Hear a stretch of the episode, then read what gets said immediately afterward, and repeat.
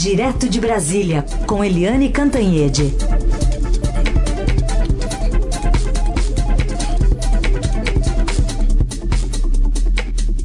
Oi, Eliane, bom dia. Bom dia, Raíssa, e bom dia, Carolina, ouvintes. Aproveito também já para dar bom dia para o ex-governador do Espírito Santo, Paulo Artung, que está conosco também aqui nessa, nessa participação dentro da coluna da Eliane. Bom dia, ex-governador. Bom dia. Bom, é muito também para falar da situação lá do Ceará, já que o senhor passou por uma situação é, semelhante, digamos assim, o senhor era governador é, em 2017, no seu terceiro mandato lá no Palácio Anchieta, e teve uma gestão com uma marca forte ali de ajuste fiscal, que acabou deixando as contas do Estado equilibradas, mas com alto custo político. Queria saber se o senhor vê alguma similaridade e se foi uma surpresa é, esse movimento está estourando agora em 2020 também em outros estados?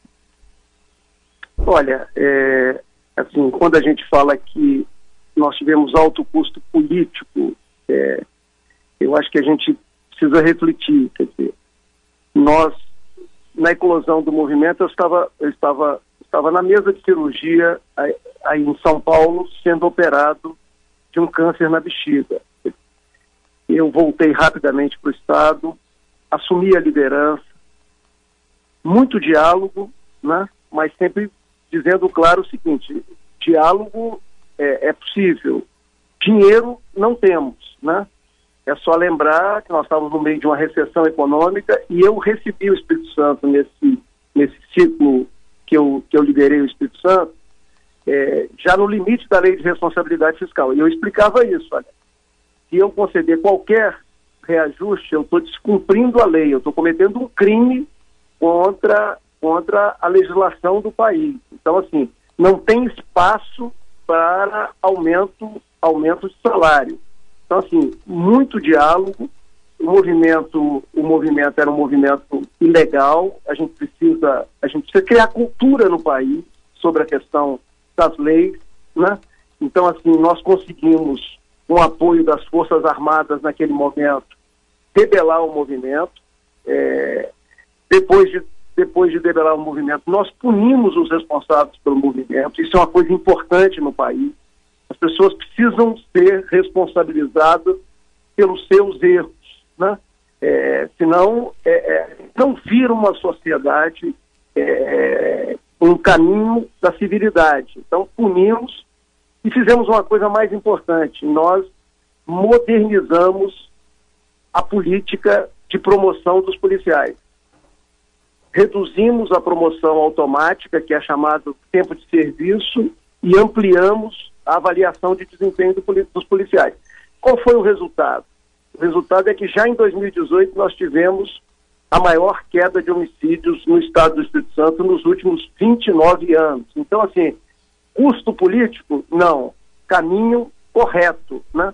É, o mesmo Espírito Santo que fez o ajuste fiscal virou primeiro lugar no IDEB em português e matemática. O mesmo Espírito Santo que fez o ajuste fiscal levou o Estado para a menor mortalidade infantil do país, segundo o IBGE, e a segunda expectativa de vida do país. Então, assim, é, nós no Brasil estamos sempre nessa encruzilhada. Ou vamos pelo caminho certo, ou vamos pelo caminho fácil? Eu acho que nós precisamos é, levantar a cabeça, é, usar a boa energia que a gente tem e seguir o caminho certo para transformar o potencial desse país em oportunidade para o nosso povo, principalmente para os nossos jovens. Né? É, repetir esse movimento agora é fruto de vários erros acumulados. O erro agora de, de governos dando aumento sem poder pagar Quer dizer, imagina que coisa hilária. O governo está pagando os seus servidores, os seus professores, e pega uma categoria e dá aumento. Quer dizer, isso, na verdade, é um mau exemplo. E pior que esse mau exemplo, ele, ele vai contagiando o país, porque parece que as coisas são fáceis. Né? É, então, assim, isso é um erro. Essas, essas, essas anistias que foram sendo dadas são equívocos grotescos, né? porque elas elas realimentam esse processo. E, por último, agora, essa tramitação da Previdência, você apartar os militares é, é, da mudança previdenciária, onde você combatia os privilégios na estrutura previdenciária e você aparta os, os militares e mantém os privilégios, quer dizer, você empodera e dá um sinal torto é, é, para a sociedade, muitas vezes alimentando é, é, é, atos violentos, ilegais, como esse que nós estamos assistindo, não só no Ceará. O governador. O, Brasil afora, Brasil afora. Nós temos um problema em Minas Gerais, além do Ceará, nós temos mais problemas em estados do Nordeste, nós temos manifestações em Santa Catarina, temos manifestações aqui no Espírito Santo, né? Quer dizer, é, assim, nós precisamos aprender é, as lições da vida, né? Quem planta vento, é, via de regra, colhe tempestade. Nós precisamos parar de plantar vento Brasil afora, né? Uhum. Eu estou falando de Brasil é, é, de cultura política Sim. e administrativa que nós precisamos mudar no país. O senhor citou de passagem o tema que eu queria abordar com o senhor mesmo, é porque o, o, essa greve agora no Ceará já está tomando um rumo que tomou a, a, greve no Espírito Santo. Que chega uma hora que só se fala na anistia e não mais nas reivindicações. O seu sucessor, que foi o governador Renato Casagrande, que conseguiu aprovar na Assembleia a anistia. Quer dizer, o senhor é contra a anistia para a greve de policiais, é isso? É, eu, eu, assim, primeira coisa, assim, eu virei uma página da minha vida, né? Eu eu disputei oito eleições na vida, fui eleito oito vezes, exerci oito mandatos é, e acho que esse ciclo meu ele está ele está completo, né? Importante dizer isso. Então assim eu eu eu quero eu quero debater o país, né? Eu não quero eu não quero ir para as mesmices é, de, de, de, de, debate de debate político, é, porque eu acho que eu não ajudo é, assim, transmitindo um pouco da experiência que os capixabas e brasileiros me permitiram ter, treinamento que os capixabas e brasileiros me permitiram ter. Então, assim, é, quando você discute anistia, dizer, é olhar a lei no Brasil, ela, ela não permite greve de funcionário público que usa arma, corretamente. Isso é uma defesa da, do Estado de Direito Democrático. E quando você olha a decisão do Supremo, ela é clara, ela proíbe ou seja, diz que é ilegal, é inconstitucional uma greve de servidor público que usa arma. Porque, quer dizer, uma, uma greve, um motim, que não é nem greve, é um motim de um segmento desse, na verdade, é uma chantagem contra, contra a sociedade.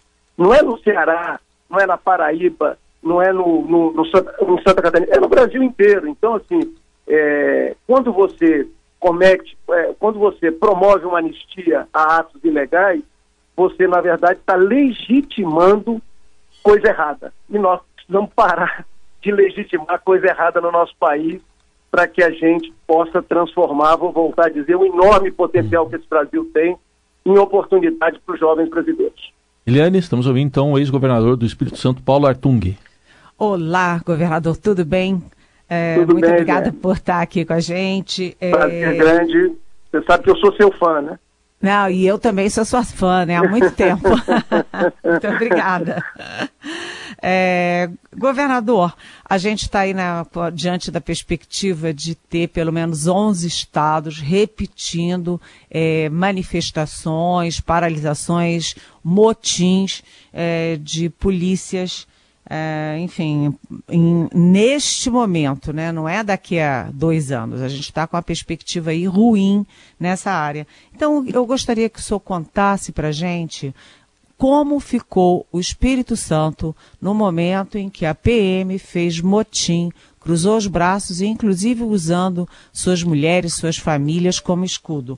Porque eu, que eu, pelo que eu me lembre, morreram é, dezenas ou até centenas de, de pessoas. Quer dizer, a criminalidade disparou, não foi isso?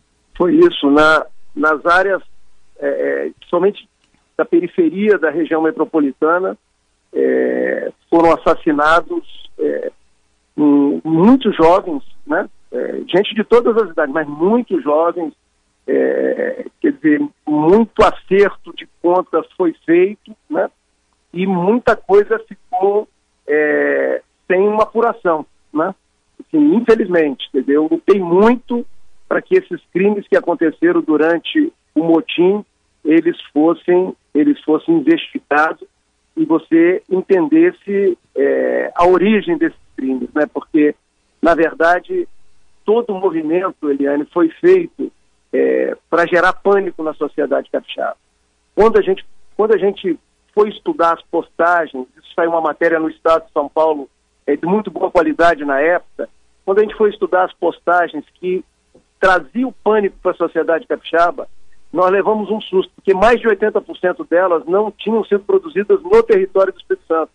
Tinha vindo de fora do Espírito Santo para dentro do Estado, o que mostra uma articulação desse movimento é, é, do ponto de vista nacional em grupos, em grupos diversos aí. Então, assim, é, sabe, é um assunto, é um assunto delicado, né?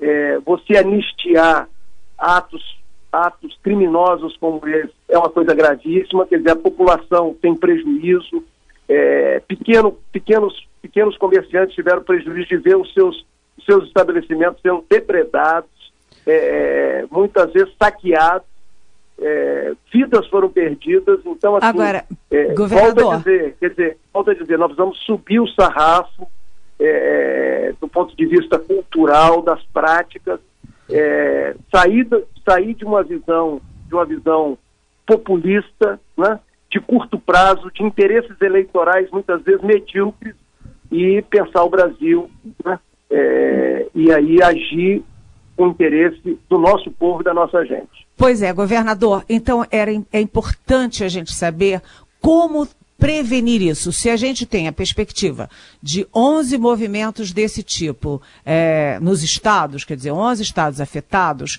como se previne isso? Se não dá para fazer como Minas Gerais, que é um estado quebrado e que deu 41% de aumento para os policiais, é, e também não dá para é, endurecer, sei lá, endurecer como?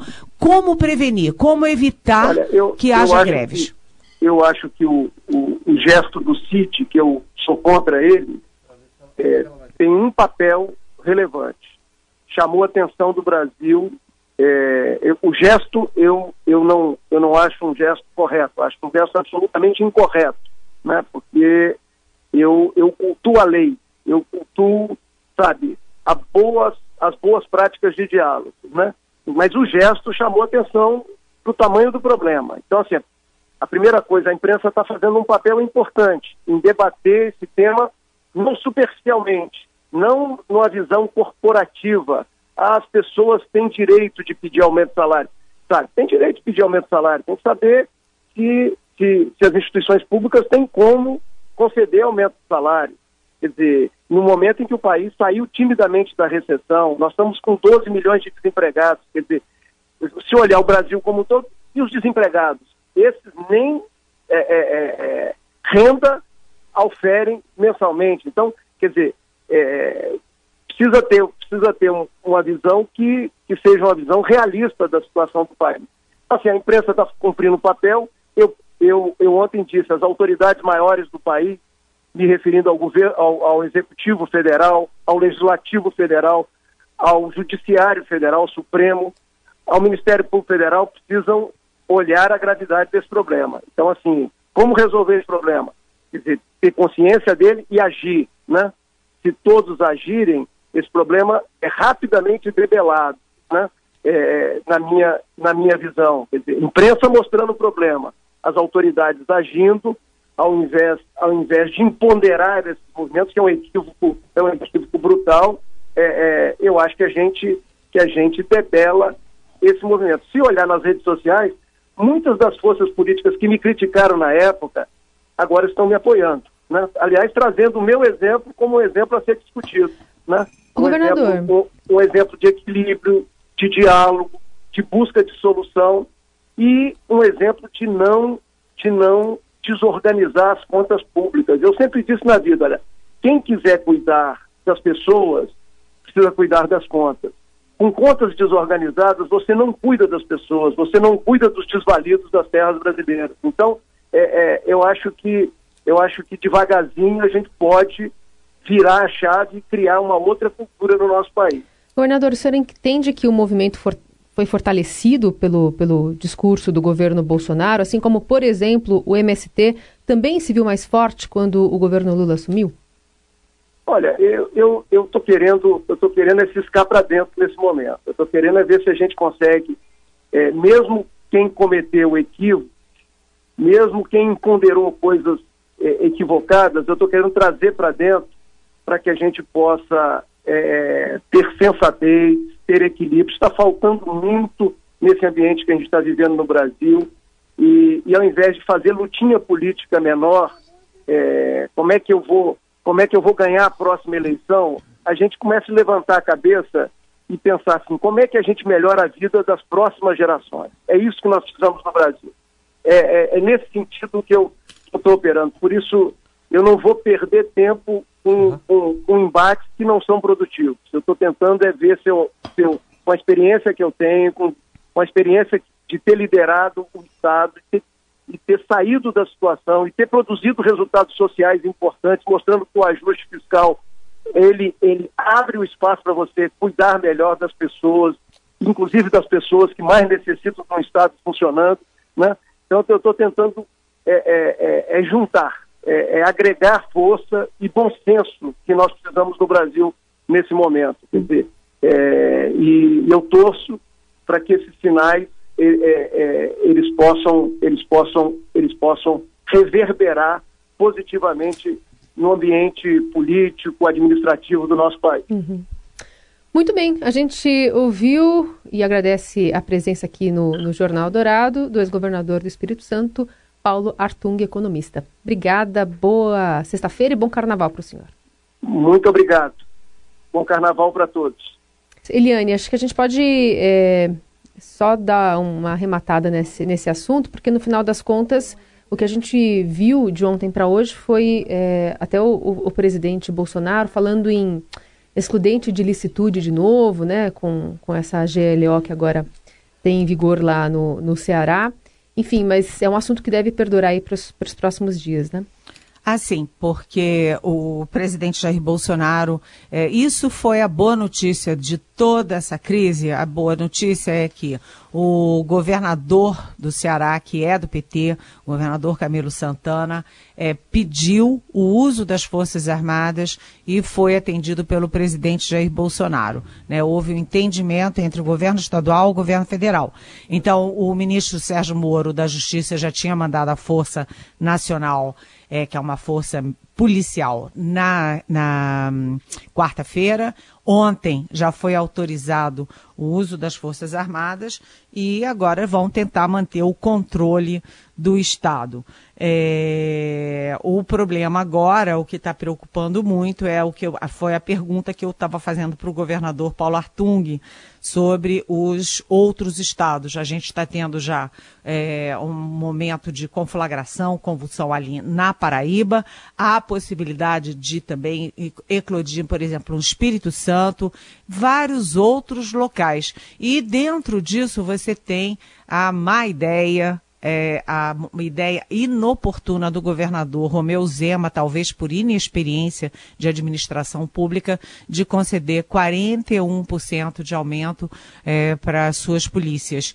É, lembrando que Minas Gerais está quebrado, quer dizer, não tem dinheiro para nada, mas tem para 41% dos militares, com todo o respeito, toda a admiração que a gente tenha por policiais, que tem uma profissão difícil, uma profissão arriscada, sabe? Tudo tem seu momento, né?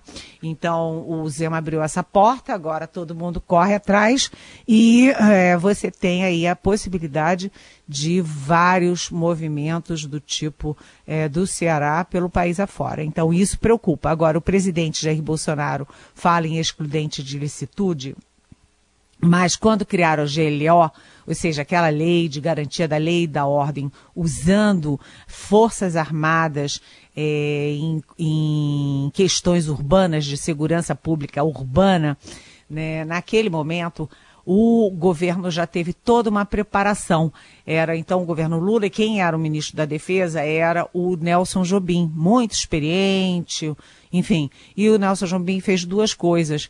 Ele cuidou de treinar as tropas em áreas urbanas no Haiti. O Haiti foi uma espécie de laboratório para os militares brasileiros atuarem é, na área de segurança e também houve mudanças. A própria GLE já tem excepcionalidades para proteger, para criar exceções né, ali para os militares em ação, para que o, os militares não, ali no confronto, não acabem sendo é, criminalizados o tempo inteiro. Então já tem isso.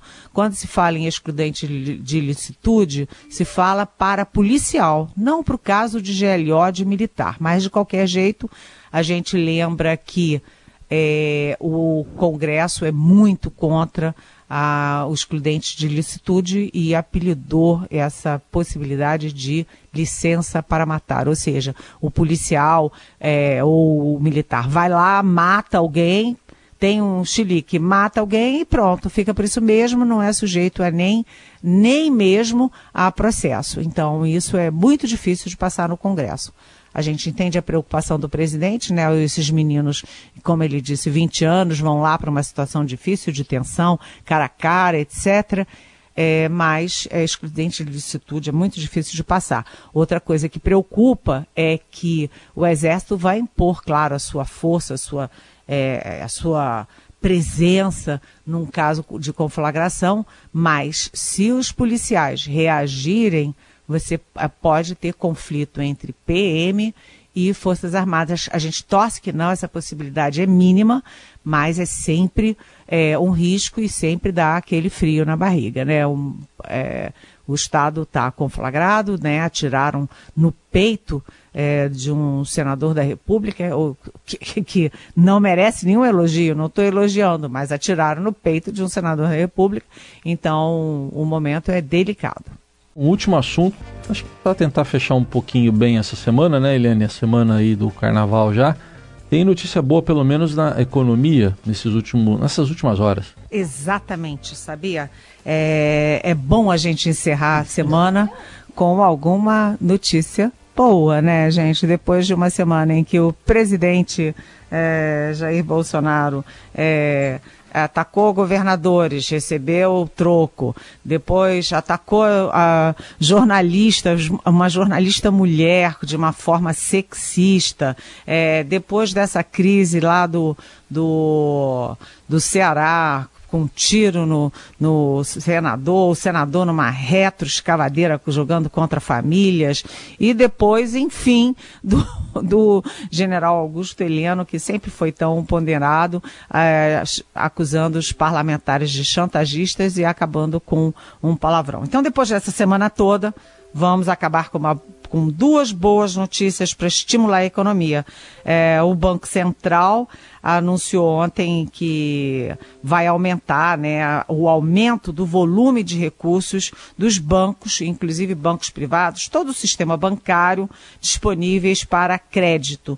Isso significa, gente, a liberação aí de 185 bilhões para aquecer a economia.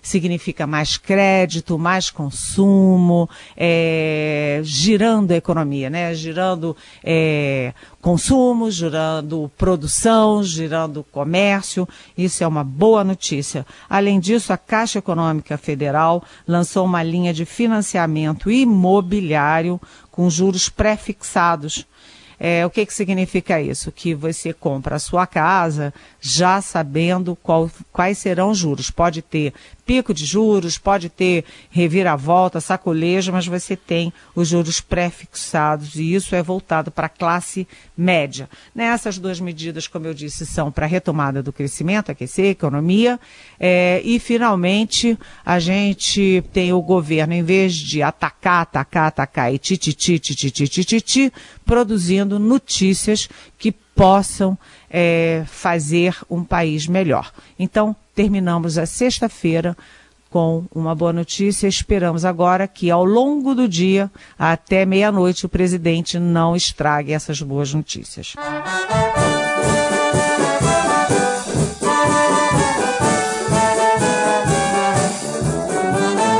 Ei, você aí, me dá um dinheiro aí, me dá um dinheiro aí.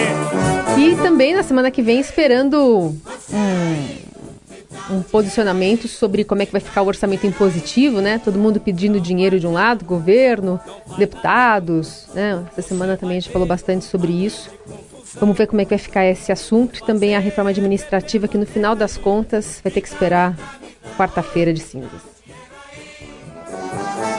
E Um ano do Golden Shower já? Só pra saber. ai, ai. Só pra saber se é um ano, é isso. Né? Só, pra, só, pra, só pensar que pode ser que seja um carnaval agitado novamente. Tomara que, que a gente não se surpreenda. Tomara. Tomara. Bom carnaval, Eliane. Até Bom, quarta, hein? Bom carnaval até quarta. Beijão.